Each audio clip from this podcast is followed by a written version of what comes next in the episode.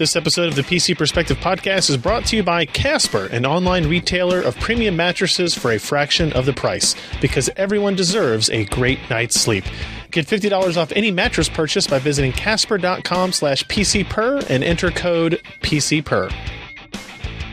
Welcome to the PC Perspective Podcast. This is episode 378, recorded on December 9th, 2015. I'm Josh Walrath. I'm Jeremy Hellstrom. I'm Allyn Malventano. I'm Sebastian Peak. So we've kind of got the gang more here than last week with the addition Yep. of Allyn. Allyn's had some unfortunate times, but he's pushing through. And I'm uh, here. I have secretly replaced Ryan Shrout Yes, you have. for the week. And we're still 50% less ginger than usual. But Mm. we've got Ken. And not only do we have Ken, but you can see him. See, look. Hi. The It ginger usually helps if I unmute my microphone. Hey, that's a good idea. Yeah. Let's, uh, let's, you know, you can uh, email us at uh, podcast at pcper.com. You can catch these podcasts at pcper.com slash podcast. You can also follow us on Twitter, twitter.com slash Ryan Shrout, or twitter.com slash PCPer. I've got Twitter, Allyn's got Twitter, Ken's got Twitter, Sebastian's got it, and even Jeremy. Yes, the Luddite in Vancouver. It's spreading. I, I, you hang out with these guys, next thing you know, you break out in tweets. or carry a smartphone that your company provides. Right. That was that wasn't my choice. oh well, That lifestyle was forced upon me. but at least you did it with style. I still don't understand the, the, the whole idea that there's apps and games. It's not like a BlackBerry. I'm confused. Yeah, well, we'll get over it one day. Uh, if you want to join the spam list, where we actually did, did we send out an email tonight? Of course. How could you Well, insinuate I'm not on top of my game, Josh? Considering it's eight seventeen when we should have started at eight, sure, but that's my fault. Anyway, It is your fault Uh, as spam host. list. PCPer.com slash subscribe. We promise not to send you any uh, cell phone content that could cause you to throw it across the room, but uh, we will send an email that tells you what's going on because we've had some live streams lately. But uh, last two weeks, uh, AMD and then the uh, the Killer Networks guys. We've got uh, some more stuff coming up the next couple of weeks. I believe uh, we'll be talking to David Hewlett about uh, his documentary and uh, that he's working on called Upgrade Required. Um, also, should be having a uh, live stream of racing with a prize from Thrustmaster that we'll be giving away at the end of that, and that's again to be determined in the next couple of weeks. So uh, you best subscribe to get in on these things.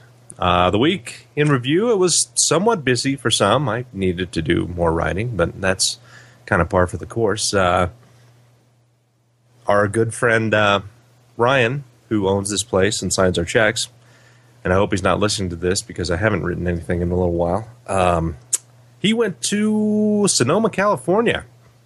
His bag didn't quite make it there at the same time he did. He had to go and buy some underwear. But he also got to talk to AMD and learned about some the down from the Radeon group. Now, a couple of things that he thought were interesting there was that uh, he saw very little AMD branding. It's all RTG, Radeon Technology Group. It's it's all red. He- said he saw No no AMD branding, Yeah. actually. So know, that's uh, interesting that they're they're moving that branding along that way, and I guess it, it probably needed to be done because um, while the synergies are there for e- APUs, it just seems like marketing has has gone away from uh, pushing the two different products way that is more conducive towards gaming and, and the higher performance that the Radeon group you know is kind of pushing rather than the APUs but uh, they went over all kinds of things. Uh, improvements to FreeSync is is as we have seen through the latest Crimson drivers will be improved upon. They're going to be adding that support through HDMI. Um, HDMI does not have a VRR uh, application inside or, or a specification. And uh, they're actively pushing that through the HDMI standard. But until that point, they are working with the people uh, making these these chips uh, for communicating over HDMI to add certain non-spec functionality, so they can add the the VRR, and hopefully the official spec will one day support that type of functionality. Um, but they do have a way to do that. We'll be seeing uh, these HDMI monitors probably what middle of next year, 2017. No, wait, 2016. Good lord, I'm way ahead of myself. Uh, what do you think, uh, Allyn? Do you do you have any thoughts on HDMI versus uh, DP 1.2 at A and, and 1.3 that we're seeing here? I kind of feel like uh, everybody's moving away from HDMI lately, at least, and everybody's just moving towards DisplayPort. Um, but you know, I mean, if you can make the older, I guess, kind of, sort of older, but if you can like make that more compatible with other things, then so be it. Like that's it's not bad. It's just um, I just feel like uh, everything's kind of DisplayPort now. Like any of the modern video cards you see now have like you know just gobs of display ports, and like HDMI is the minority. That's like the extra port now. You know, Yeah, yeah, it's maybe one HDMI plug, but I guess that uh, AMD was was telling uh, Brian that a lot of the lower end monitors just come out with HDMI. I know that uh, I've bought some IPS monitors from like Asus and LG lately. Uh, well, maybe not lately, but in the last you know year, and uh, they rarely come with a display port or even a DVI. It's all just HDMI, and it comes with a cord that that has a, a DVI to HDMI kind of adapter on it. And so I think that uh, that is the push is to not so much get away from DisplayPort, but offer that same functionality in less expensive monitors that may only be built out with a, a single HDMI port. Um, I should probably click on this dang thing and, and see what else they talked about. Uh, HDR. That's going to be kind of an interesting thing. Uh, they, they talked about not only have to have things like VRR, but we also need to have better looking pixels. And HDR displays are a part of that. Uh, right now, the contrast range for modern, uh, like IPS LCDs, is, is not that great. And so, what, um, you know, looking at the sun is 1.6 billion nits. Um, fluorescent light is 10,000 nits. Highlights, is that like highlights in somebody's hair, like Ken's. They're that bright. No, headlights probably. Anyway, a thousand to ten thousand nits.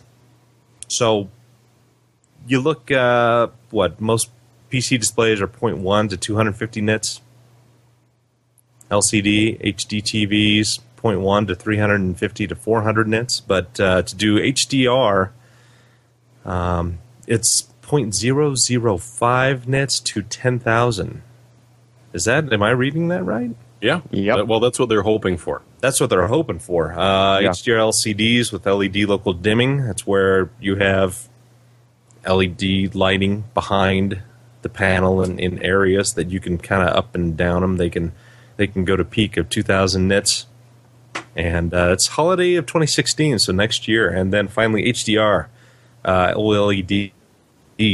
That's kind of a interesting thing. I mean, it can do what a peak 500 today and uh, 1,000 nits by 16, and of course with OLEDs, you can get absolute black because that unit that emits light can just go to zero, nothing, no power. So absolute nice black.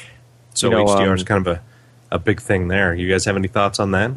that that that does kind of hint at uh, at least on the LCD side, it kinds of it kind of hints at like what kind of panels would be required for that. Because if if you think about it, you're going to have to have a backlight that's capable of the maximum brightness, and it's going to mm-hmm. have to be running at that brightness pretty much all the time, right? So you're going to have a much much brighter backlight, which means that your pixels are going to need to be the technology capable of the deepest possible blacks because if you're amplifying the backlight by so much, like you couldn't use TN panel technology with this, in other words, because uh, a black panel on a, that with a TN uh, matrix, you know, with such a bright backlight, would look like medium gray, right? It, w- just wouldn't even be black at all. Yeah.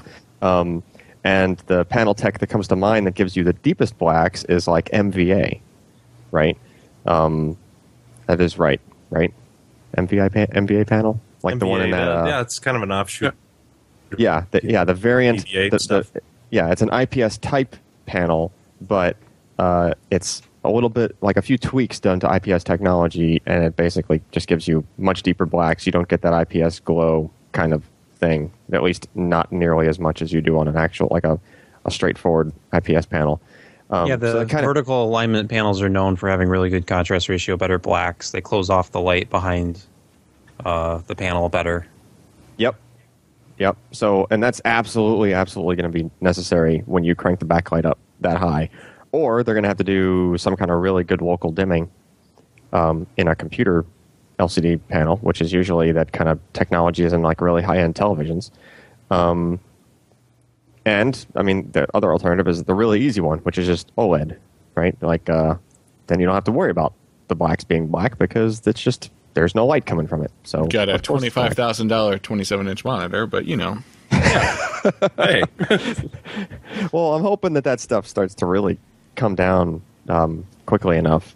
I think they've kind of knocked out, you know, since the you, you can buy OLED displays now, and I mean they're in phones, and they don't seem to be degrading, right? Remember there was the issue with like blue OLED pixels, like would degrade over time or degrade with a lot of use, and you'd kind of like have, um, you'd kind of have burn in on a display, which I would, you know, hopefully would never ever see again. Um, No, it's coming back. it, you know, well, it should be good enough if they're in shipping phones with that, and nobody's really complaining about it over several years of use. Um, then I would imagine they can they can pull it off in a in a desktop panel now. Um, so yeah, I mean, this HDR thing might be the push needed to get OLED into just com- commodity desktop panels in in a much shorter period of time than it would if we were just going with what we had right now, which is just you know the vast majority of them being just LCD, right? do does the like quantum dot backlight stuff that we kind of been seeing happen in the background? Would that affect? Would that make HDR easy at any point, or is that just increasing the color space? You think? Yeah, it would it, it would yeah it would give it would make your colors richer and you would just combine that with you know just uh, a brighter intensity light source Yeah. basically to get that to get that higher HDR spectrum to come out of the panel um, but yeah the quantum dot stuff is actually very very good at giving you like a because it's all about you know ideally you would want like a very specific peak for red green and blue and like not a lot of anything else right like um there was a i think it was mitsubishi made it like that laser view Yeah. that rear projection that used three color lasers uh, to do the projecting uh, as the light source. And that was like an amazing panel. And if it was if that if that panel was happening nowadays like that would be the ideal thing for like hdr like you could just basically make that do hdr because it was such a huge difference between the you know you could burn your max- retinas with the laser beams. you really you like you literally you could right? It was just like a really high intensity red green and blue. Um, i got to see one of those displays uh, on, a, on a showroom floor one time and i was just floored with it. I mean it was just like so vivid. It was almost like too vivid right? So now we actually have color spaces you know that are supposed to handle color you know Yeah. color being that vivid like legitimately not just because they cranked something way up and you know the the thing that we're playing back wasn't actually trying to be that vivid in the first place right? Um, you know now we have the capability of recording things and you know where the red is supposed to be that red and that bright. Uh, okay now i'm actually recording that and then trying to play it back at that same uh, you know that same brightness. So yeah. Yeah, uh, like uh, I've been reading about the sort of HDR video push for the TV manufacturers, but I didn't even like think about it coming from a computer monitor technology standpoint. And like seeing Ryan write this, it's like, oh yeah, we're probably going to see a decent amount of that next month, like HDR video demos from people who are selling monitors, and like that's definitely going to be a thing in 2016, which is something I wasn't thinking about at all for monitors and PCs. Yep, we we thought the wave was over with the G Sync and the FreeSync stuff. Oh, no. All kind of nope. It's just going to turn right into the HDR thing. You give them more bandwidth with DP 1.3, and they got to do something with it. Yep, and hey, I'm not complaining because I'm all for like much better, sharper, crisper looking, like super bright displays. That'd be awesome. Like I'd just and it just keeps pushing my next monitor buy back. Yeah. Same here. Maybe you don't want to buy that eleven hundred dollar G Sync monitor today. Oh, But you know, Hold off till you can get a 10,000 nit one, then it'll also give you a nice glowing glow to your face at the same time after you I- yeah. marathon. I will say, 10. I will say this though. Uh, every other newer monitor tech thing that gets pushed out is just going to help push the prices of the other newer stuff down, right? You'd be like, well, I could get that G-Sync panel. It's a little bit pricey, but then like, oh, this like super awesome HDR panel just came out, and like it came, you know, was on sale for just as much as that G-Sync panel was. So now the G-Sync panel has to come down in price, right? So it's just going to keep pushing the other stuff lower. So that's good. These things are good. Yeah. Uh, they also talked a little bit about the performance uh, that it will take to do render in HDR. Uh, I believe that uh, what uh, 1080p. Go ahead and throw that um, if you can. Ken, do you have that yep. little graph? Uh, as we can see here, 1080p, 120 hertz, 10 bits per color. R900 series all can do it. That's over HDMI 1.4b and DisplayPort 1.2, and you can kind of go up that. And, and at the very top end is going to be the upcoming 2016 Radeon GPUs that will feature HDMI 2.0a, DisplayPort 1.3, and Display 1.2, and it can do 4K at 60 hertz with 10 bits per color. So that's um, it's going to take some bandwidth. It's going to take some muscle, and the uh, the upcoming top end GPUs that we'll see by next year at the time when HDR monitors will be showing up. We'll be able to push it. Odd That's, uh, timing. Odd timing. Yes, I guess so. Well, you got to have the hardware first before, Yeah. well, at least you know something to push those monitors before the monitors even show up. But I mean, uh, how long has uh, AMD and Nvidia have had 10-bit support? And these were mostly in uh, what the Quadro series, and then the uh, Fire Pros. the the Fire yeah Fire Pros that uh, correct they they really weren't offered on any of the uh, the consumer models, just those. I don't know if that's the case anymore. I think you can do 10 bit on a GeForce and a Radeon. I could be wrong. Yeah, I, I, don't can't remember because who the hell has a 10 bit Right. now? Not very many people. I mean, unless you're a professional and you're paying buku bucks, then uh, that would be the case. What else did they talk about? We already talked about HDMI.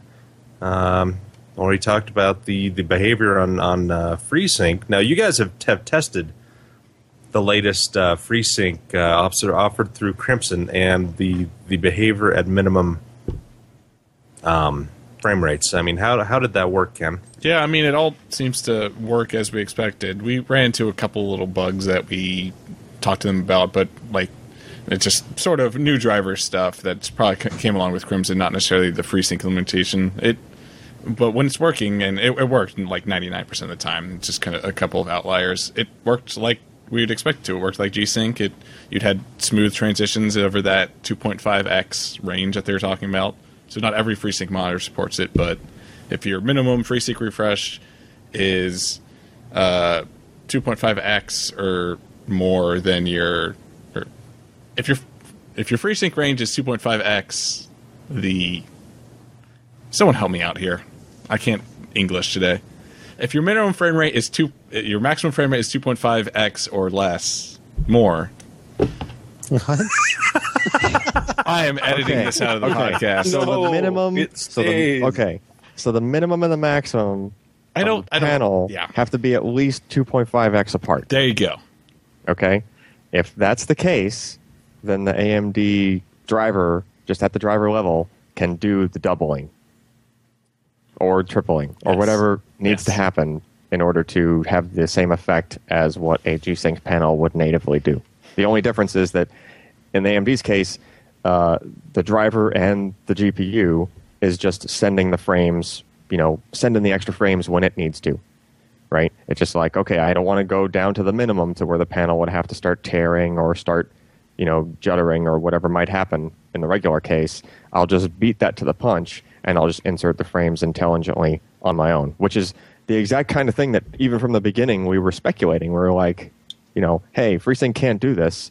G-Sync can, but if AMD can figure it out, they can just do this at the driver level. Like it's it's not rocket science. to Just send the frame again, you know, before it's too late um, basically. So that's good. that they're doing this. Like we've wanted them to do this actually since the very beginning. Um, so now they're at least that's one less thing that G-Sync people can say that FreeSync can't do, right? Like now you don't have to worry about the minimum as, as far as we can tell. I don't think we've tested it extensively, but like the end result should be the same in this case. Nice. Couldn't have said it any better myself. Yep. You you you tried real hard, Ken. Th- There's a reason I don't point props. a camera at my face, and this Yeah? is it. Well, you're a college student, and so you're not expected to think. Just you know, repeat dogma. Anyway, moving on. uh, interesting. One of the first notebooks with AMD FreeSync panel is the Lenovo Y700. Did you, boy, do you think we're going to see this at CES? Oh, Lenovo Yes. doesn't like showing us anything. They never show us anything. They never invite us to their suite, and they never throw free things at us, ever. Yeah, that's that's bullshit. Um, no, they're they're they're always great to us, and uh, they show us a lot of stuff. In fact, they're the one of the first couple years ago to show us that TN 4K panel that we were amazed was TN because it just didn't have the usual TN garbage associated with it. So hopefully the Y700 will be a nice surprise. It's going to have the uh, FX 8800P. That's the Carrizo APU. I think it's a max 35 watts. Don't know where the thermals are going to be with this particular product because AMD allows the uh, the OEMs to adjust that that TDP with these products anywhere from you know 15 to 35. Usually we'll see maybe 25 to 35 with this since it's a higher end part and an FX part. Uh, it utilizes the uh, Radeon R- R9 M380, and uh, I'm hoping that's going to be comparable to an R9 380 on the desktop. I know that uh, they can adjust again the TDP of those GPUs, and that would be plenty of plenty of beef. Uh, 15.6 inch 1080p monitor, 10 is nice because how many AMD laptops have we seen that features what the 1376 by 800 resolution or whatever the hell that is that uh, is just no no good. No good. But um, 899 bucks from best buy and available now. Have you seen it at best buy yet ken? I know that ryan was talking about it.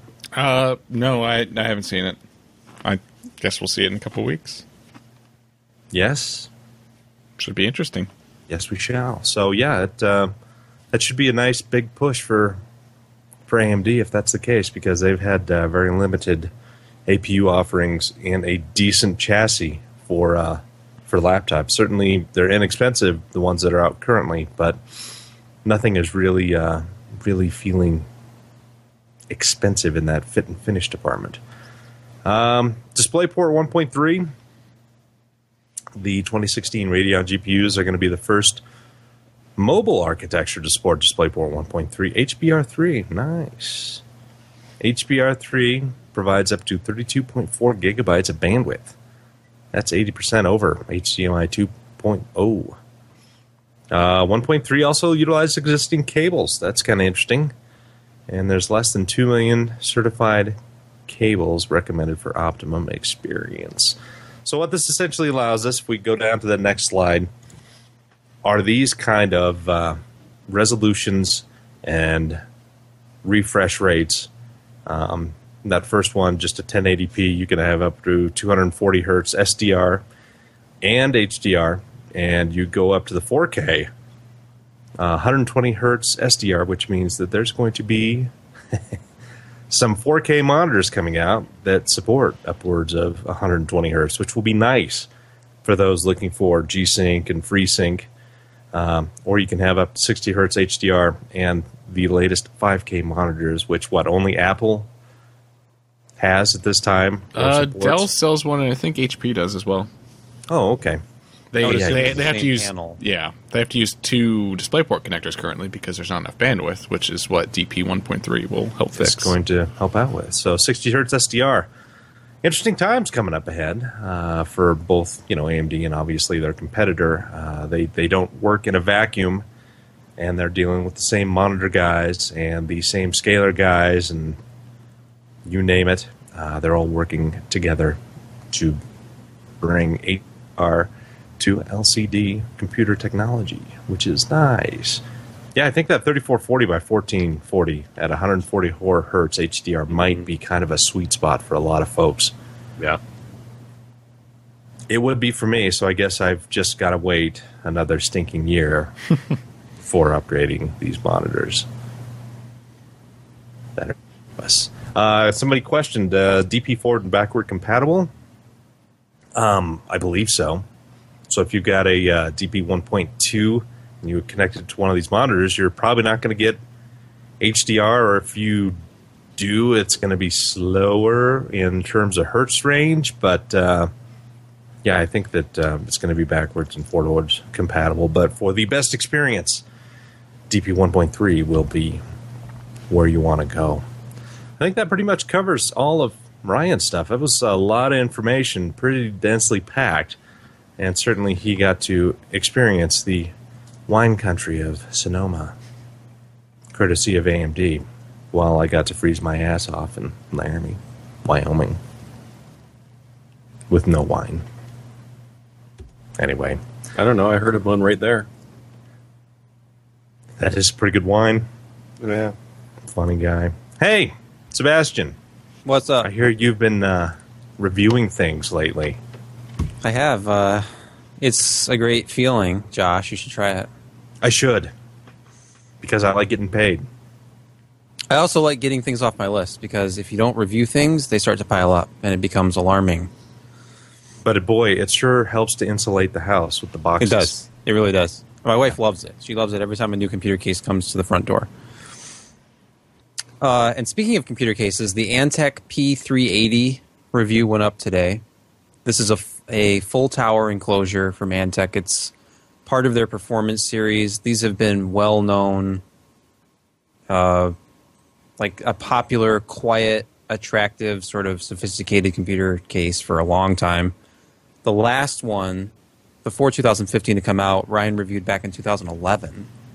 So these this this series has been out for a long time, and I was kind of looking at what the differences between this and like the 280 before it might be, and I decided just when I got it, I would I would take it out of the box, start taking pictures, and kind of like figure it out for myself. I didn't do a lot of research first, and I started to get as you go through the review, basically my impressions of the case continuously change the further into it I go.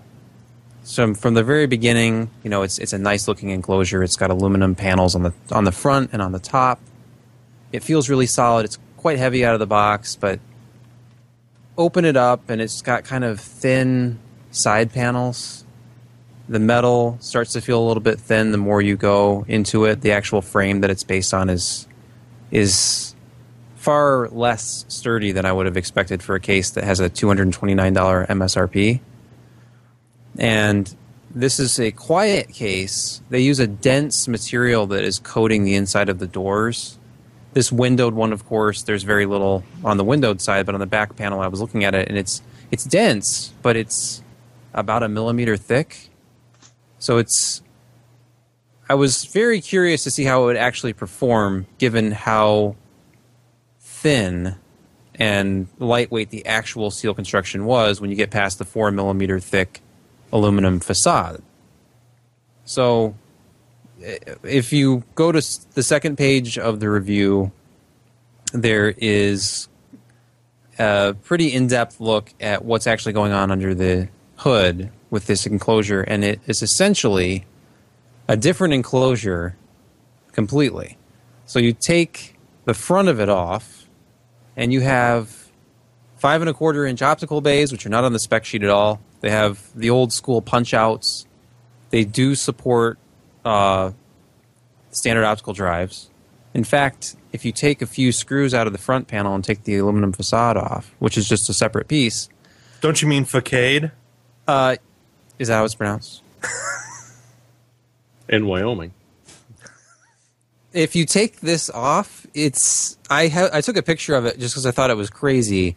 Completely put back together again without the front panel on because it's just a completely different enclosure at that point. You're getting an enclosure that's from like 2001 and it's all plastic on the front and it's got this kind of weird pop off honeycomb looking air filter and the filter for the front intake fans you can't i cannot find a way to take it off without taking the front panel off I, i'd have to re-explore this but as i was going it, it almost looks like the front panel access is a complete afterthought the power and reset toggles on the front are hidden under the facade. You have to kind of reach in, which is fine. It works once you know where the power buttons are.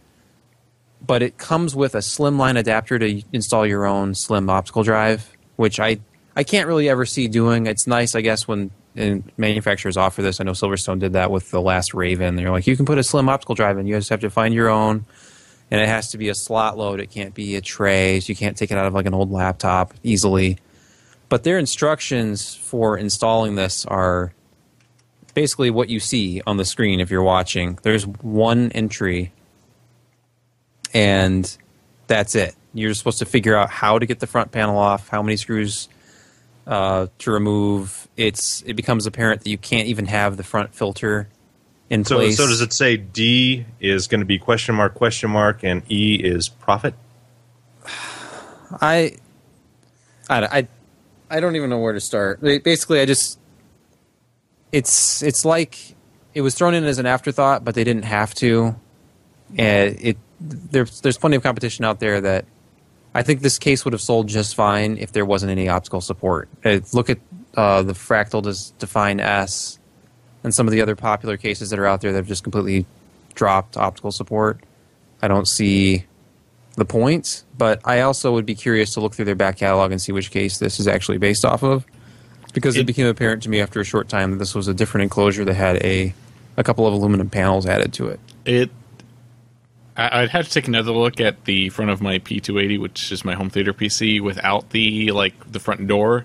Yeah, But I think it's probably pretty similar. I know it has And that that- same filter in the same place and the two optical bays, and it's probably pretty close. So yeah, if it's an upgrade uh, in certain ways, or if, like if they based it on the prior uh, chassis, I would understand. But some of the decisions that were made just seem odd to me. But getting down to the actual performance of it, it wasn't bad. It's it's not super quiet. It's going to be dependent on the components. Just about any aftermarket cooler is going to be quiet enough. You're not going to hear your GPU screaming inside this thing. But it didn't do uh, much to damp the sound.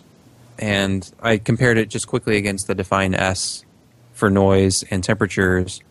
It has uh, adjustable case fan settings, which is nice. I always like it when the case fans have their own speed control because this has one of those uh, powered fan hubs that don't actually uh, attach to the controller on your motherboard.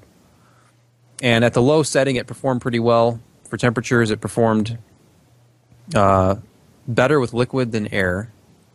There was some kind of odd airflow inside the case. There's not a lot of positive pressure out of the box. You would have to take the front panel off and reinstall the included 140 millimeter top fans and put them in the front, which I would recommend. But it didn't ship that way, so I didn't test it that way.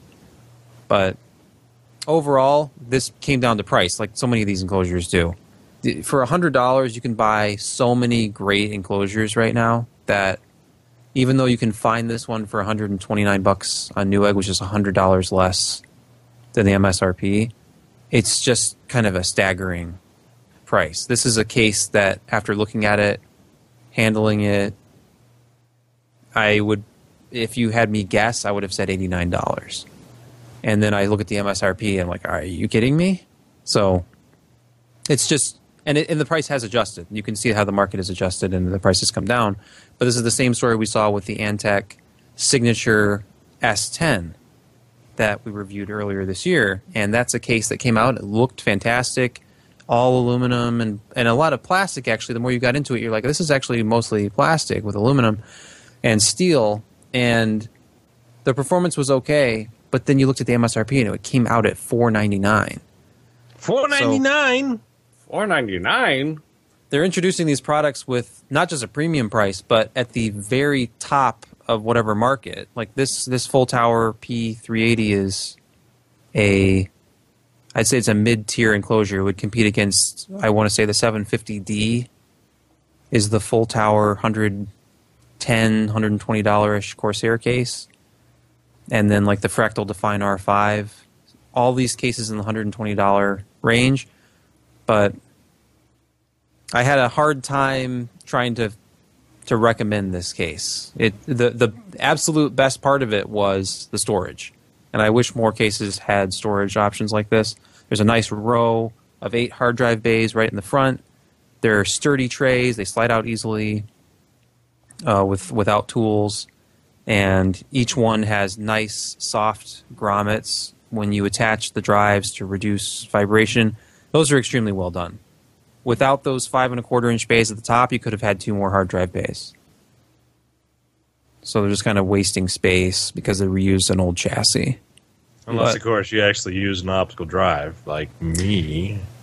And and if you did use an optical drive, a, a, a standard optical drive, you can, but then you're sacrificing the the whole appearance of the case by taking that front panel off. Well, this is true. So it's it's it's an odd it's an odd product. So I I'd be curious to see where it ends up if it drops a little bit more in price. It, once it's all put together, it's very sturdy. It looks nice. Uh, has a big side panel window. No one's going to know but you about some of the idiosyncrasies of this case, and half the people probably don't even care if they're buying it for a specific purpose. The fact that it does support EATX motherboards, it is a full tower design. It has a lot of storage and it's fairly quiet if you leave the fans in the low setting. But it was a little disappointing to me, as you can tell. Uh, this is coming on top of the S10. I was hoping that this would be a little bit more like a value proposition. So we'll see what they have in store for us in the coming year because they, they have made some really great products in the past, and I'd like to see something with a more like compelling design inside and out because the, the the fit and finish once you get into it they do a lot of things well it's just this this product seemed like a kind of a hodgepodge Interesting. Maybe it's that sound dampening material. The dense but thin really adds to the price. I don't know. I mean, was it kind of cushy? no No, it just it was was. hard it was like a hard like a resin of some kind just a, a layer of some sort of a heavy material almost like a plastic Huh. Well, I guess that would probably account for some of the cost, but uh, it, it, you know, it certainly is it, when put together a a nice looking case. But yeah, the functionality seems a little odd. But moving along, uh, Maury went ahead and reviewed the Asus Maximus 8 Gene motherboard. Um, boy, Jeremy, have you read this one? Oh, I took a wee peek at it. Oh, nice. How's the battery And placement? Sebastian actually has it. i have it i own this Oh. motherboard Why don't you talk about it, Sebastian? Unless you don't want to. well jeremy can talk about it i can just model it here Oh, there you go. You, vanna nice white hands. style So, uh, first thing you're going to ask, how much is it? It's 230 bucks for what you get. Actually, pretty decent. Uh, you get the whole slew of the stuff that you're expecting uh, from one of the modern Z170 chipsets, uh, 8 plus 2 power, uh, as you can see, 2 PCI Express. If you scroll back up again, Ken, one of the caveats that Maury offers, and honestly, because it is a micro ATX board, it's kind of hard to figure out how to do this properly. But smack dab in between those PCI slots, uh, just beside the heatsink, is your M.2 port. So it's lovely to have it included, but if you put a GPU in there, uh, good luck getting at it. So make sure that you put it in there first. But again, with a board of this size, there, there's really nowhere else to stick it. Uh, so it, it's, it's a bit of a negative, but on the other actually- hand, If I could Yeah. interrupt, I actually had a question for Allyn about this for myself. Because of the M.2 slots location, if you have a video card that expels air into the case, like all these aftermarket coolers do, and you have a high performance SSD like the 950 Pro that needs airflow, is it you can you foresee an issue with hot GPU air blowing directly down onto your SSD? It actually depends uh, depends on how hot that air is versus how much you're beating up on the SSD. So like an 950 Pro won't start throttling it until it hits, you know, it's like 170 or 180 degrees. Um, it's pretty hot. Um, and it'll definitely get there on its own if it has zero airflow going across it and you're writing to it for an extended period of time and like you basically have to be really saturating the thing for a couple of minutes to get it to warm up from room temperature up to that point. So with a so the, the, the video card depending on the the temperature of the air coming out of it, um, it might actually help you. Like if the air is cool enough, say the air is like 150 coming out of there, at least it's air that's constantly blowing across that SSD, and it's probably going to keep the SSD at 150 Is See that what I mean? Fahrenheit? Please tell me you're talking Fahrenheit. Fahrenheit. Yeah, Oh, okay. so, like the the GPUs I've been testing only run between like 65 and 75 Celsius at load. On the core, the air out on the fins of the heatsink is way cooler than that. exactly. So, So, the air being expelled inside is only maybe what 50, 60 degrees at the most. uh, probably, and and so that's actually, you know, like that'll help you, right? like that'll that'll end up cooling. 40-ish. Yeah, that'll end up cooling the SSD relative to the temperature that you know it would get to on its own without any airflow at all. So you're saying so- the location of this M.2 slot is actually a feature. It, it could be. The, Um, the uh, GPU could actually act to cool your SSD. It could. Uh, here's another thing. Uh, chances are, when you're beating up your SSD that badly, your GPU is going to be idle. Oh, And so and you on get the one of flip those side, GPUs that doesn't spin at all. well, unless you're at least See at what like I mean? Forty Like- percent load. Yeah, and uh, and and the other chances are is that when your GPU is like putting out a lot of heat, your SSD is probably not saturated with writes. See what I mean? So it's probably one or the other. So you might actually have to go into whatever your tweak tool is for your GPU. If you need that airflow, you would basically, uh, you know, if the fans are off on your particular GPU at idle, maybe, you know, go up to the minimum notch on it, just so that you have some air moving and being kind of directed out. And most GPUs, those fans, when they're running at the first increment, you still can't hear them, right? Um, especially if it's the kind that has like you know three large fans or What if relatively your large typical fans. in it. use case at home is running Furmark on a fanless GPU and running just constant writes to an SSD? Furmark and, and uh, iometer at the same time. Yeah. Yeah, yeah, just iometer, just you know, full sequential writes the SSD just continuously. Because you're cold and the furnace isn't working and you know you need some heat in the room. so so there were there were a lot of review sites when they reviewed the 950 uh, SSDs that um, were kind of bashing on it because it was doing this throttling, but like none of them were saying that you had to write like over hundred gig in a row at over a gig per second. And To- have to- no fans in your case. and have zero airflow uh, in order to get it to get. You can have fans in your case. It's just that if airflow is going across that slot specifically, um, but you know, it's just like such a, you know, you're sitting like even if you were downloading from Steam, like if you're on gigabit, the most you're going to write is 100 meg per second. Like it doesn't even warm one of those up doing that. Um, you know, if you're copying from a from a NAS across the network and dumping stuff onto your drive, you know, if you're copying from a hard drive in your local system, you're still not going to beat like 200 meg per second. So, like, where are you going to get stuff to stick on this thing for long enough of a time to heat it up that high?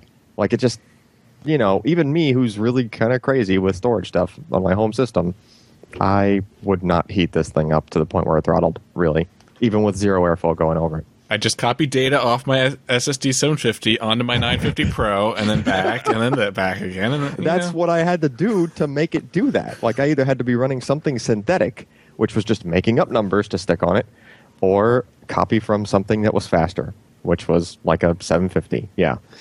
But if you've got a PCIe SSD, it's going to be actively cooled, and it'll be cooling at the end of it too. Could be, yeah.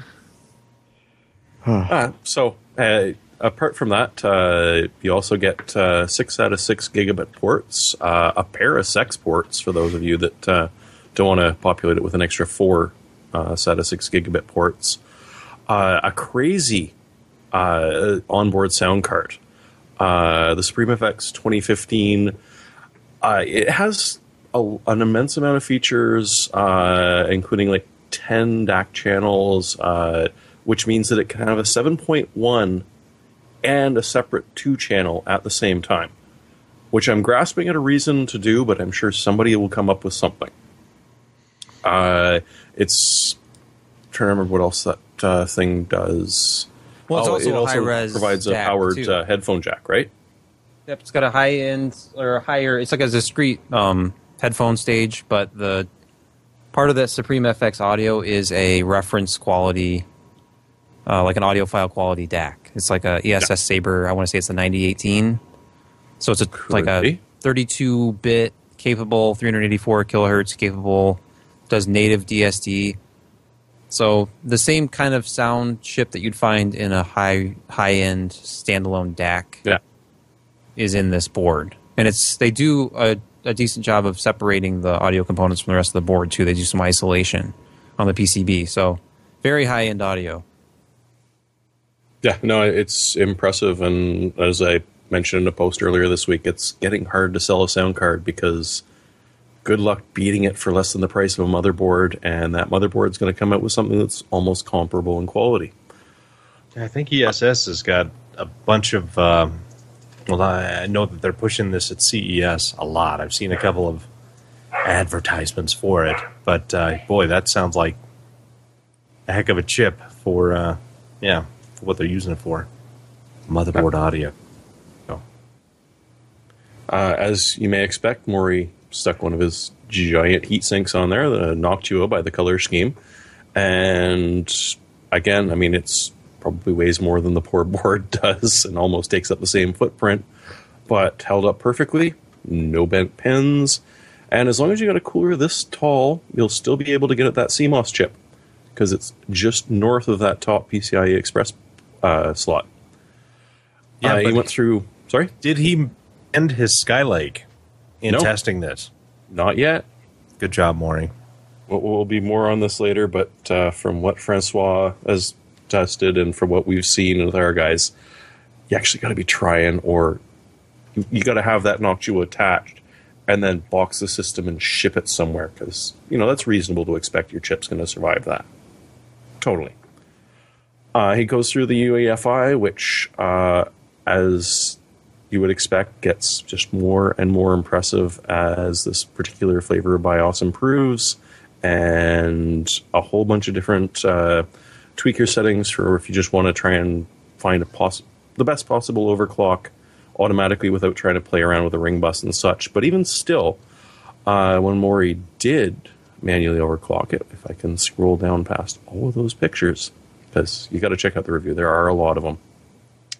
Uh, he got uh, the CPU up to 4.67 uh, gigahertz with a 4.5 gigahertz ring bus, but the base clock stuck at 167 megahertz. You dump that down to 100 megahertz, and the memory hit uh, 3.466 gigahertz with a ring bus of 4.5 giga- ah, gigahertz as well, which honestly is not too bloody bad for this thing. The only other thing that he didn't really like about this motherboard, uh, because you do tend to find this on the micro ATX boards a lot, is no integrated Wi Fi. If that's going to be a deal breaker for you, there are others out there that are going to do it. On the other hand, if you want all of that storage, uh, if you want to try and find out if you can overheat your M.2, uh, I, I skipped the fact that it's got two USB 3.1 ports. One is the Type C, uh, one is the Type A. So there's a lot of stuff to do with this. Uh, it's definitely an overclocker's small form factor system, and you know overall he really kind of liked this. There there were a couple things that held it back from the gold. It only got a silver award, but honestly, a silver award from Maury is actually a pretty good recommendation. So Yeah, ch- make sure to check out that review. Yeah, it's not a horribly expensive board too, No, considering 230? all that you get. Yeah, two hundred and fifty bucks. Considering some of their top end stuff goes 350 400 I mean, sure, you're giving up some space, but uh, boy, it's got so much functionality anymore, and you still do SLI and Crossfire. Not No, it'll even quite happily handle uh, two dual GPUs. Someone in the comments said, "What? Why does this say it supports quad SLI and quad, quad Crossfire?" Well, you don't actually think about it, but yeah, if you're doing two dual GPUs, it is actually quad. And that's a little bit of a cheesy advertising statement, but it is factually true. Very nice. Nice job on that, Maury. And Sorry, before we move on from Maury's reviews, okay. he did want to mention uh, that uh, back uh, when was that? Oh, on the uh, back in November on the twelfth, he did uh, two different Noctua coolers, and one of them had some serious issues trying to uh, cool his uh, Haswell E. He got in touch with them. Noctua sent out two different models, and it really kind of looks like there might have been something wrong with the first ones he came out with because he retested and no problems. I the, the smaller little uh, NHD 15S and 14S significant improvements, but they're still not going to catch up to that 15 non S, which is just a big hunk of cooling power. So I wanted to make sure that everyone knew that. Go back and read that review if you were looking at uh, some of those smaller coolers and saying, "Yeah, that's that's kind of horrible that they didn't really cool as well as, or like they were almost failing cooling." It, there was a little bit of an error. There was a manufacturer's defect. Either way, take a look at the review again because they actually do perform fairly reas reasonably well. Nice. Well, you know, uh, oddly enough, we do have an advertiser this week, and you all are very lucky, very lucky indeed to listen to me go over the ad copy. This episode of PC Perspective is brought to you by Casper. Casper is an online retailer of premium mattresses for a fraction of the cost. They are revolutionizing the mattress industry by cutting the cost of dealing with resellers and showrooms and passing those savings directly onto you. I know that uh, Ryan has gotten uh, a Casper bed, and uh, his experience of, with them were quite positive. Now those things are kind of massive, and, and I mean they they pack them into a box somehow. And I I guess uh, well when he Ken you were around or you've seen this thing in, in action. Nope. Well, I hope you I hope you've never seen it. In I action. hope No. you've never seen it. I've not seen Ryan's mattress. I'm sorry. that's that's too bad. But uh, the way he described it is it, it comes with, in a box, and it's over seventy five pounds or something. I mean, it's pretty pretty big, but they they stuff it in there, and you have to have it in a room where you open up the box, you lay it out, and it and it just slowly starts starts expanding out. Uh, now it's it's kind of a regular mattress, but it's got two technologies in there: the latex and memory foam, which uh, come together for better days. Oh wait, better nights and brighter days because you sleep better. I don't think it has springs in it, does it? Is it or is it is it just those two technologies in there? As far as I know, it's a yeah, it's a springless foam sort of Yep. mattress. All squishy. Nice. Otherwise, it wouldn't fit in the small box. Yeah, that would be a bit more challenging. That uh, that would be quite challenging. They are obsessively engineered mattresses at a very fair price. You can buy it online, completely risk free. They will send it to you. I don't know what kind of things they tell you to do and not do on it, but if you don't like it, you can send it back. Try it out because they don't uh, have any showrooms, as they said, and that saves you money at the end. They offer free develop, free delivery, and painless returns within a hundred day period. hundred days. That's three pretty good months where you can spill a lot of Kool Aid on the mattress and they'll still take it back. Unless you had the unfortunate timing of having also- a kid at the same time. So you don't spend much time on the mattress. Yes, Sebastian, I, I imagine you don't spend a whole lot of time in, in bed anymore. Yeah, you know, like four or five hours at a time. A week? Sometimes. Yeah, it's gotten a lot better, but you value your sleep a lot more when you have a child, as Ryan and I have discovered recently. But I am a big proponent of these types of mattresses. I have a memory foam mattress myself, and it's you basically find after just a short time that it's. I personally find it far better than a spring mattress because the support is different, and it just kind of you sink into it. You feel like you find exactly um, like the right position to sleep, and then it just kind of holds there. So I can see why he likes his, and it clearly works for him because he got one, and then right away, bam, a child. Yeah, it's obviously A plus B equals Z or something. We're not saying that Casper mattresses will get you laid, but the proof is there. I'm sure Casper is ecstatic that we said that directly outright. All of uh, their mattresses are made in the USA.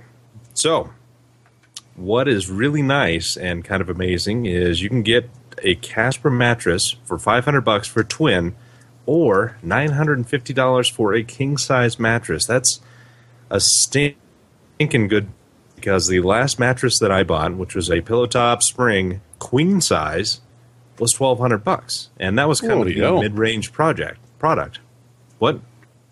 I said, bloody hell, twelve hundred bucks. Yeah, I, I mean, and, and that's considered kind of mid range price Yeah. for a, a queen size bed. So if you can get a king for nine hundred fifty dollars, made with the memory foam and uh, latex technology, that's pretty outstanding.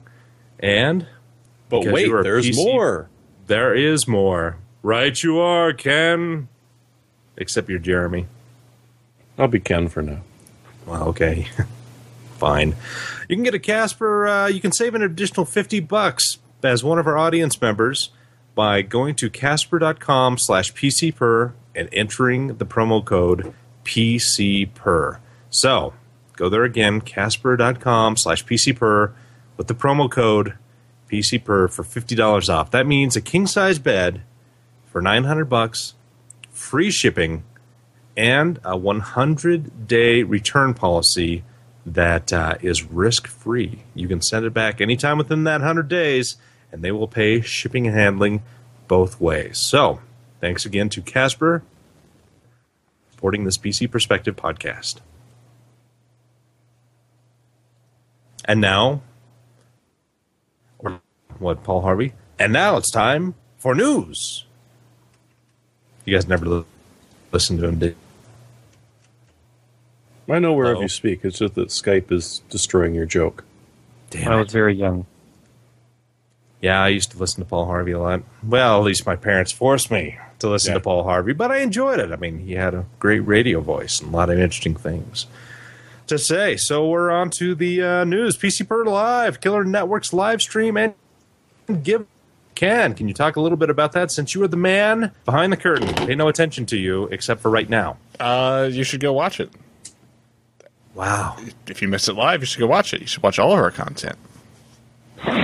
You can learn exciting things about the, the NIC that very well, very well may already be on your motherboard and what you can do with it.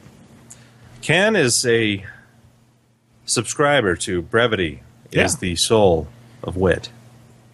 Listen, if you're version of the struggling through this, two minutes long. if you're struggling through this, then you might as well watch our better content. Would- Exactly. Right. Something that Ryan does and not Yeah. joshtech.com. Even though that Sebastian is my only employee that I don't pay. I've been meaning to talk to you about that, but I will I will graciously wait until we are off air yet again, Josh. Right. Well, so obviously- You, you need to pay him. He needs an upgrade to his internet. I know. I don't know Yeah. what's happening. So who won the who won the laptop? I'm I'm curious. Uh, I mean, I don't have the guy's name here. Oh, okay. but still, it's kind of a kind of a neat giveaway. Yeah, Not every day you fun see time. that. So anyway, next piece of news: AMD confirms a 384-bit bus on their Tonga chip. Now, this is something we've been thinking and hearing about for years. Well, maybe not years, but at least a year and a half. Where Tonga had a 384-bit bus, but the R9, the uh, what is it, the R985, which is the first generation, and then they rebranded it the R9 380 it only featured a 256 bus. So a lot of thought was coming out that, hey, the R9 380X will feature the full 384 bit bus, which means it'll have 3 gigs or 6 gigs of memory on board. Well, AMD just never could seem to get the price performance ratio down to where they really could enable that. Uh, having a 384 bit bus requires a slightly more expensive PCB, and plus the extra memory on top of that you're going instead of having two gigs to three gigs and four gigs to six gigs. That's a, a bigger jump than they were really willing to do. And so they decided to keep it at a 256 bit bus, which is a bummer because everybody likes bandwidth. and there's a couple other things that the uh, you know the memory controllers kind of contribute to. Um, so it's disappointing for those that were hoping for a R9 380X that had a 384-bit bus, but we have to deal with having a 256-bit bus on a 4 gig card around the $220 level, I think it is. But anyway, it fits nicely in between the R9 380 and the R9 390 and uh, gives pretty good performance still. But again, it was disappointing to see the chip a little bit more underutilized than what we were expecting. Um, Is the Next- memory compression that Tonga featured, does that make up for some of that lost bandwidth, or was that simply for um, increasing the usable space of the frame buffer? no, I mean, the compression is, is more about bandwidth. Uh, when you've got Oh, two gigs or four gigs of, of memory to deal with, that kind of compression in memory is not as big as the extra bandwidth that you're getting through that functionality. Clear as mud. Sure. Yes. I, just- I got the impression that they, they felt that some of the features they had in Tonga kind of precluded them from having to go to 384 bit. Although it obviously was a cost savings measure, they, they admitted that it was a, a price performance kind of a quandary. They never really found the sweet spot. They didn't really want to offer a product with lower margin or offer a more expensive product that didn't compete. But it's in there, it's in the core. It'd be cool if a product was introduced that had the 384 bits enabled, or if you could flash your BIOS and unlock it. Yeah, But I mean I'm sure that's that's it's a physical thing. I mean you've got to have a different PCB and, and the extra Oh, memory okay. there to to actually utilize. And yeah, I think that the thinking was is the R9 390 with eight gigs of memory is not all that much more expensive than the 380X with four gigs of memory. So they were figuring that hey, we could we could we could kind of split the difference and give it the six gigs, uh, raise the money a little bit, but then it gets awful close to that R9 390 with 8 gigs. And then they probably felt that users just were not willing to get that hit in performance overall as compared to the 512 bit solution at 390. And uh, yeah, it's just prices are so compressed in between 100 and 300 bucks.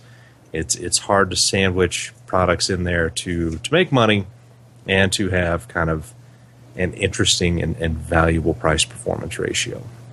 Uh, as we mentioned earlier, Intel Skylake processors can bend under pressure, damage CPU and LGA socket. Take it away, Jeremy. Don't hump your heatsink. It- That sounds it like a may really be pretty and rap song. Don't fondle it and wiggle it around.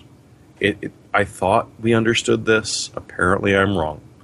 Now, there's a wonderful little picture at the bottom of the article which shows a good idea of where this is coming from. Skylakes are significantly thinner than Haswell's. On the other hand, it's not like the Haswell processor is sturdy and can handle you fondling that heatsink while it's installed. Uh, there's a reason that there are springs on the mounts and why you should never ship a computer with a heatsink installed. It's a bad idea. Now, there are going to be some people that do this honestly. I mean, I, Josh and I have never accidentally driven a screwdriver uh, through a PCB while trying to install a heatsink. That's not something that ever has happened in the past. Never. I've never destroyed a $300 board by accidentally slipping with a flathead screwdriver across the memory traces and destroying it. Never. Ouch. Nor have I. No. so be very careful when you're installing it and, and understand that a lot of the heat sinks that we're using nowadays uh, are within 100 grams of a kilo. That is an immense amount of weight on a very, very fragile piece of silicon. So you got to be very careful. Uh, there have been a couple of people that have had this happen, and it, it is a horrible thing, uh, as Maury will tell you, to see a processor crack. Although he was doing something slightly different. So I, it's interesting. Intel sort of says that uh, it can happen, but they're not responsible for third-party designs because at, at least some of the stuff that I saw when I was looking at this online, it's happening in pre-built systems, uh, which are then shipped to the user. Because now it's no longer your fault, and you've done nothing wrong. The person you bought it from shipped it to you with the heatsink installed, and yeah, that that poor little processor cracked, and even worse, the LGA grid on the motherboard is probably damaged as well. It, it's a possibility. It's unlikely it's going to happen, um, but really, I like. I'm not horribly upset about it uh, for, on Intel's site. I, I don't think it was something they did and totally just sit suppressed and said, "Oh no, don't tell anyone that these are going to crack." Because Sebastian, how many times have you swapped out uh, on a Skylake board? Uh, on this one, only a couple times, but I can kind of see how it would be a concern if I had a heatsink that was one of the style that sits just directly atop the uh, the cover, the actual uh, lid on the CPU, and then you tighten it down.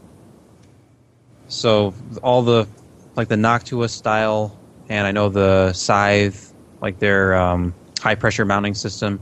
Any of the the uh, CPU coolers that have you install a bracket first that gives you kind of a platform that you then set your cooler down onto and tighten it down, those are not going to be affected by this. None of the Noctua coolers that have the SecuFirm SecuFirm 2 mounting system are going to be affected by this because they create their own sturdy platform around the CPU, which is kind of like how AMD processors are. You know, you have a plastic uh, kind of a box around the CPU, and you actually set your cooler down on top of that and clamp it down to that. So it supports it. You're not just sitting it directly on top of the CPU, and the weight of the cooler is uh, only as evenly distributed atop the CPU as you were screwing it down. You know, if, if you screw it down too tightly on one end and then screw down the other end too tight, then you could very easily bend one corner of the PCB on this Skylake CPU because it is rather thin. I was trying to flex mine with my hand. I could do it if I really wanted to.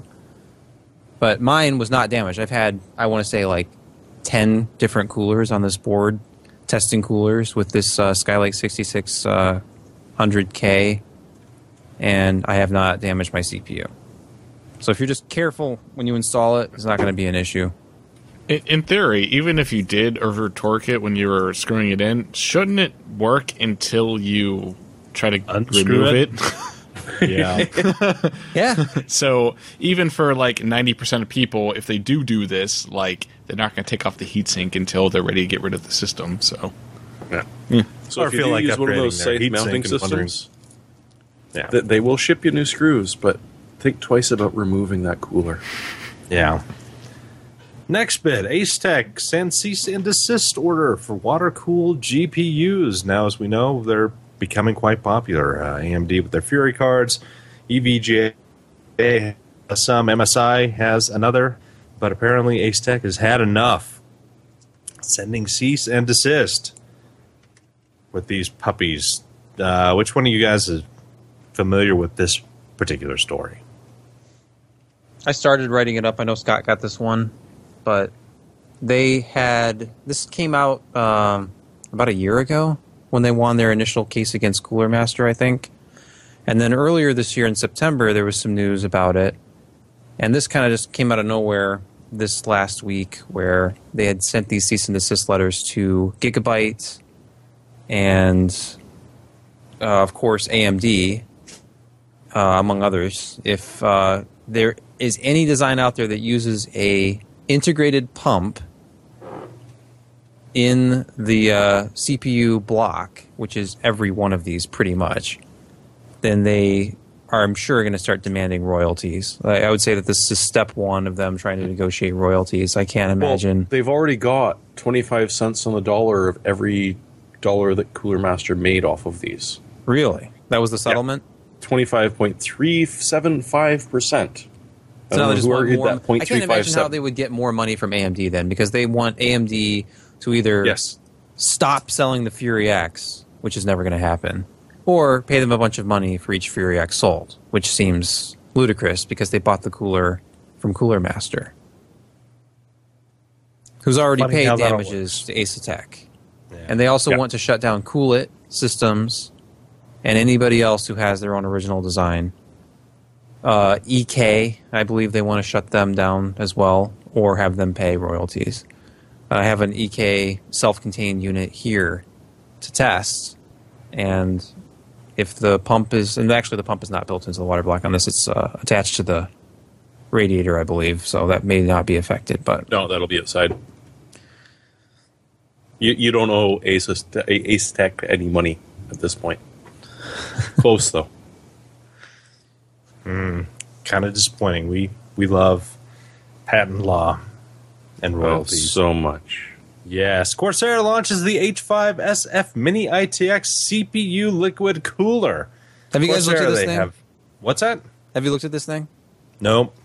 It is awesome. It's huge. I don't even know Then why I show think it it's to so me. cool, but it's basically like a blower style cooler for your CPU.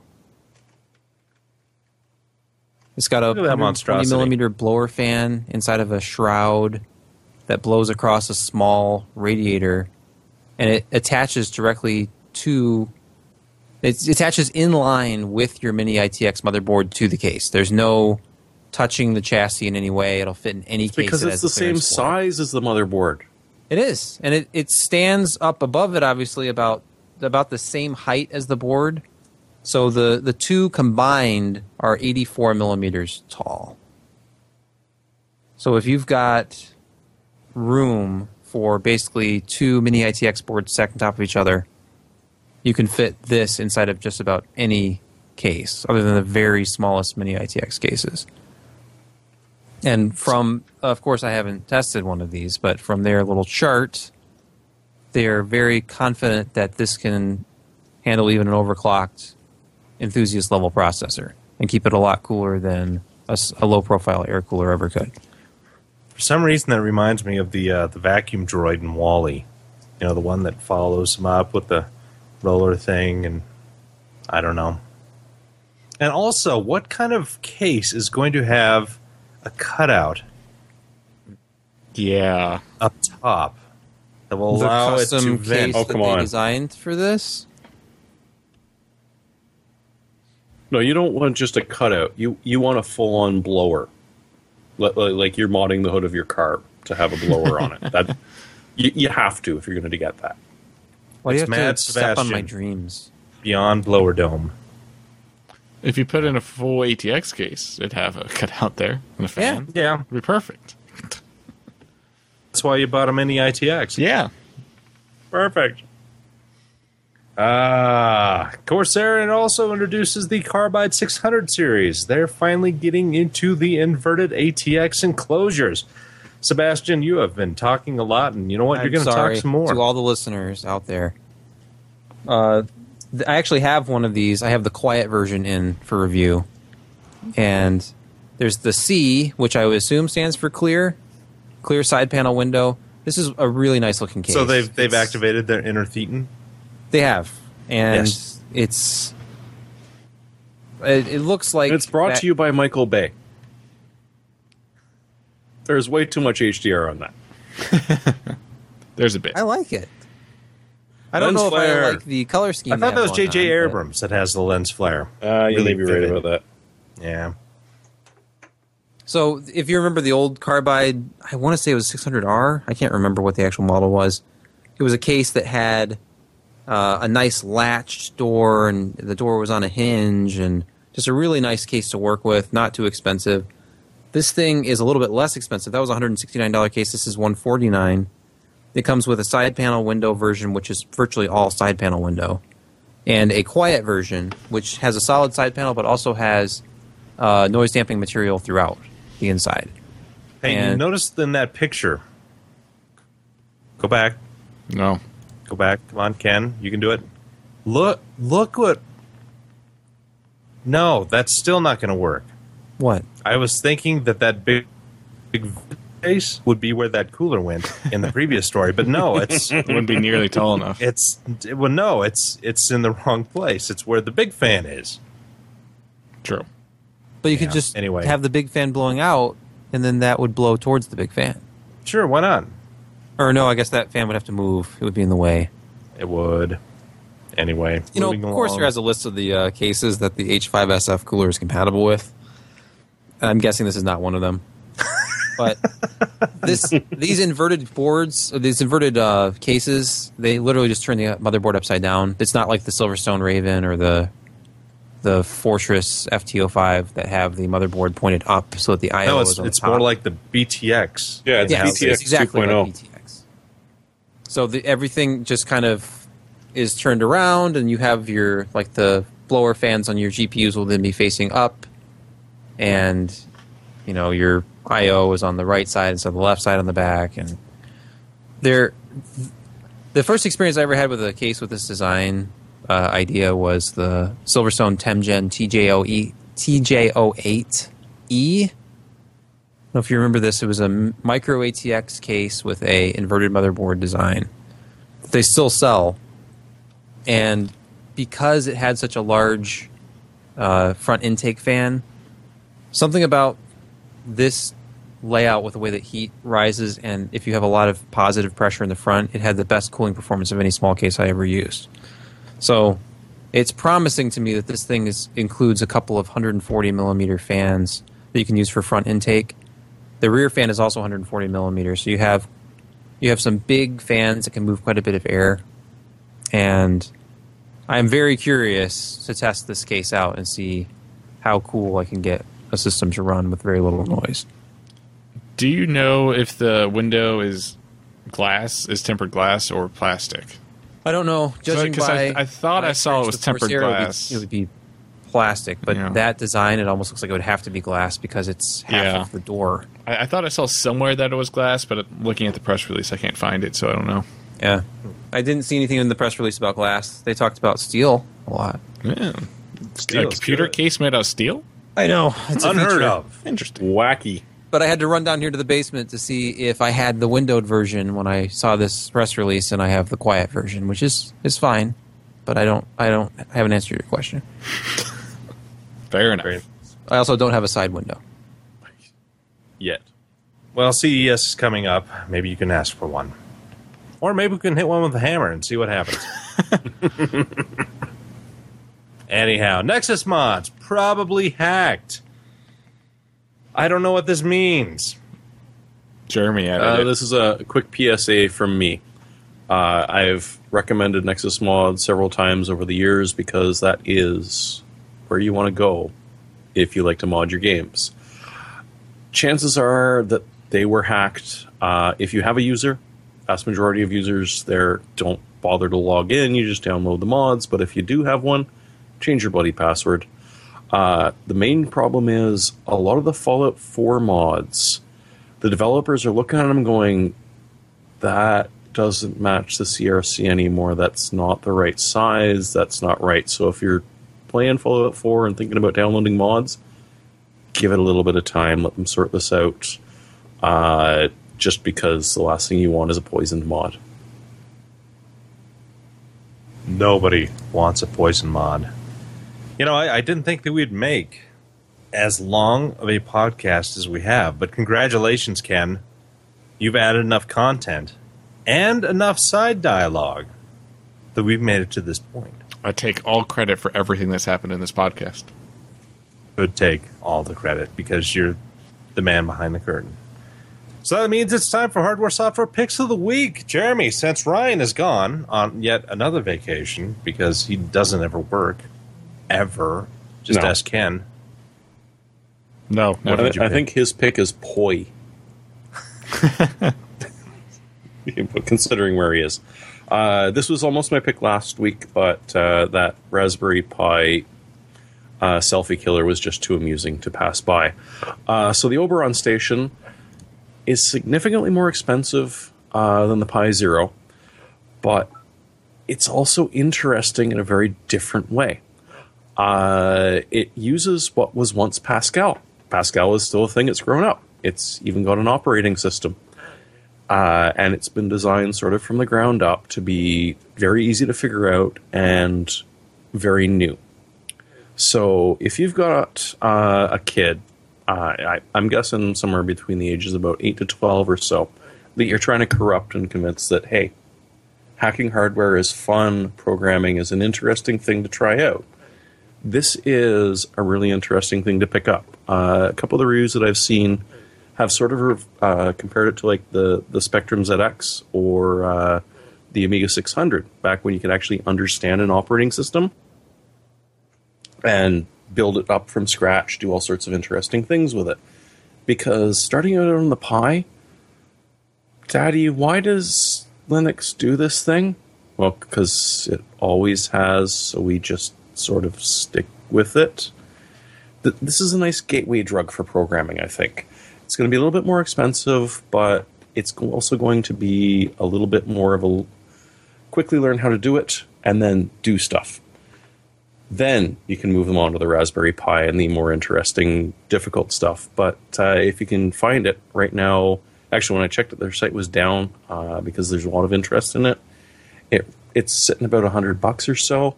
But on the other hand, uh, it's going to be a hundred bucks well spent if you can raise a kid that's interested in the insane things that we are all interested here in. So Hewlett needs to get his kid to start working on this now, right? Uh, probably a good idea, yeah. Sure. Yeah. Won't play Minecraft. And if that doesn't work, I've. I, there's an alternative link in there for uh, Little Bits, which are essentially programmable Lego. You, you, you build circuits. You can actually build home automation stuff out of it, and it's simple enough again for a kid to understand for a little bit of investment, but really not all that much. That's cool. So my hardware pick of the week, uh, boy, I uh, I broke down. I did it. I uh, the the last uh, TV I, I bought was in 2009, I believe. It was an LG 47, 48 inch, first generation fluorescent backlit, 60 hertz. Nothing real exciting, but it was cheap at the time at 699 dollars. Well, look what you can get for 699 now. This is the LG fifty five inch. Uh, what uh, sixty four fifty? What is that? No, the fifty five UF sixty four fifty. This was kind of a limited release. Only a couple places around the internet and uh, physical stores got some. It is a 55 inch 4K panel. It's a full smart TV. It's got a single, I believe, HDMI 2.0 um, port. It can do, you know, the, the deep color, what, 444 at 60 hertz. It's one of those, you know, of course, true motion ones, which flickers the backlight double time as compared to the 60 hertz, what the panel can natively do. Got all the apps on there that you could really want. And yeah, for a 55 inch 4K screen, it's kind of stunning. It's is it perfect? No. Uh, backlight bleed is not great. Uniformity is pretty good, but when you're in really dark scenes or you just have a a black uh, screen, you can see the the kind of grayish blackish modeling throughout. I mean, it's not perfect, but for 700 bucks, you get a TV and a lot of real estate, and it looks really, really surprisingly good. Controls are good. Uh, once you start getting used to the menu options, uh, you can quickly change it to you know sports and uh, cinema and and a couple other uh, user defined settings to uh, kind of you know get get the screen to how you want it. So uh, a lot of really good options in there. Again, apps you can stream uh, Netflix 4K. I've been doing plenty of stream testing on that, and uh, the wireless integrated into the TV is really good. I've, I've got an old house with thick walls, and uh, previously, some of my wireless solutions out in the living room, which is far away from my wireless router, uh, it would not do great. This has worked just absolutely flawlessly. So obviously, I've got a big antenna somewhere in there, and uh, again, for six hundred ninety nine or some odd bucks, it's it's really a tremendous deal. You can get it online, or you can go to your local Walmart and see if they got the things there. But yeah, fifty five inch four K, not a whole lot of money. is this this is running WebOS, isn't it? Because it's an LG Yeah, TV. Web, Yeah. WebOS 2.0. How, how do you feel about that, Sebastian? I feel great about it. You know, it's an innovative operating system that was way ahead ahead of its time. I think that as you scroll through the cards, uh, you'll feel you'll feel like you're. It's an organic uh, process of discovery and self actualization. Well, I feel That's more very deep. about my. At first, I was not entirely sure about my buy. I thought ah, I'd made a poor decision, and then the more I played with it, the better the experience got. And now I'm not so is sorry. it uh, IPS? You know what panel it is? It is an LG. yeah, it's an IPS. IPS 4K, less than 700 bucks. Yeah, Yeah. sell off I'm some of those cases, Sebastian. That's Sell 'em a pretty off. good deal. All right, next, Allyn. Yeah. So, um, how often have you been to somebody's house, or maybe even your own house, where you try to use my your house a phone and you got no signal? Oh, You know how that kind of sucks and stuff, right? well, there's there's medication for that. Well, there's actually devices. They're a little Yep. bit of, a of a pain in the butt. Um, They can Uh, be. it- well, you're using it wrong then. but there is uh, but there is such a thing as a cell signal booster.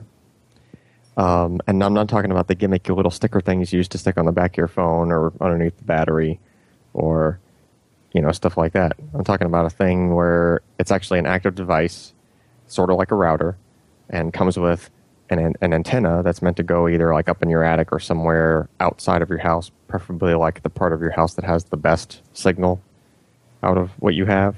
Because usually the case is you'll have like one or two bars outside, but then as soon as you go inside or into the back room of your house or something like that, you get nothing, right? Um, well, I mean, this thing will basically just repeat that signal. So as long as you have a strong enough signal to where you place the antenna, and the example I'm using right here is a Z Boost, um, and there's different variants of it for how large your house is or what the application is, but the lowest model, which is like typical house size um, square footage capability, is a couple hundred bucks. So for a couple hundred bucks, it seems kind of steep for something that's just like a signal amplifier. But I know some people that have spent more on their router than this and still have like no cell signal at their house.